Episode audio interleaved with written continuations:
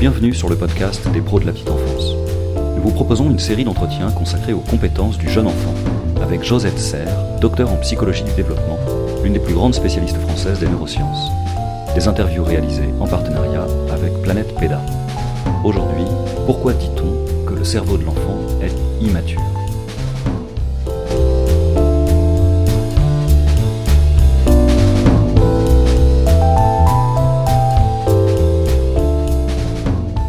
Ça veut dire tout simplement que l'enfant n'a pas encore terminé sa maturation. Ça, on le sait puisqu'on sait très bien que l'enfant met plusieurs années pour se développer et atteindre l'âge adulte. Donc, cette idée d'immaturité est évidemment évidente quand on va regarder comment le cerveau va se constituer d'année en année. Et de toute façon, même quand il sera adulte, il y a encore évidemment des tas de marges de progression. Mais là, ce qu'on appelle immaturité, chez un tout petit bébé, ça va avoir plusieurs sens ça va avoir déjà le sens d'un cerveau pas fini, d'un cerveau en cours de construction.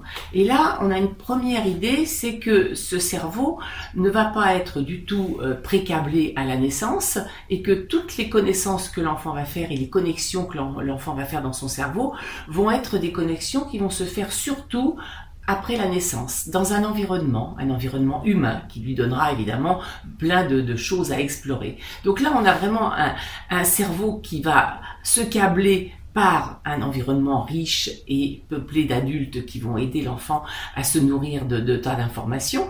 Mais évidemment, ce cerveau, dans son câblage, va aussi suivre une marge de progression. C'est-à-dire qu'il ne suffit pas de dire il est immature à la naissance et maintenant on va le câbler. Il va y avoir comme ça, étalé dans le temps, des capacités de câblage qui vont dépendre un petit peu des différentes parties du cerveau.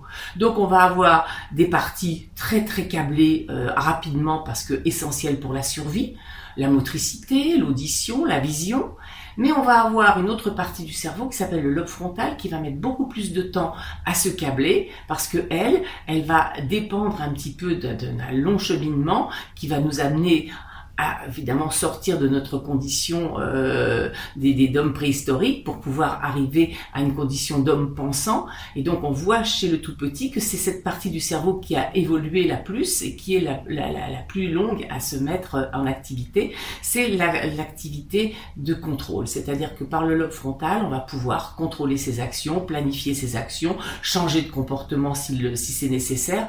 Et tout ceci va demander beaucoup de temps. Donc cette immaturité cérébrale, euh, on va voir que justement elle est aussi faite du fait qu'il faut faire des connexions dans le cerveau, mais que ces connexions ne seront pas équivalentes à n'importe quel moment du développement de l'enfant selon les différentes parties du cerveau. Donc on va avoir un cerveau qui va évoluer jusqu'à la fin de l'adolescence et qui va donner à peu près à cette époque-là euh, un cerveau capable d'échanger de part en part sans, sans, sans, sans complications, mais tout ceci a demandé quand même de nombreuses années.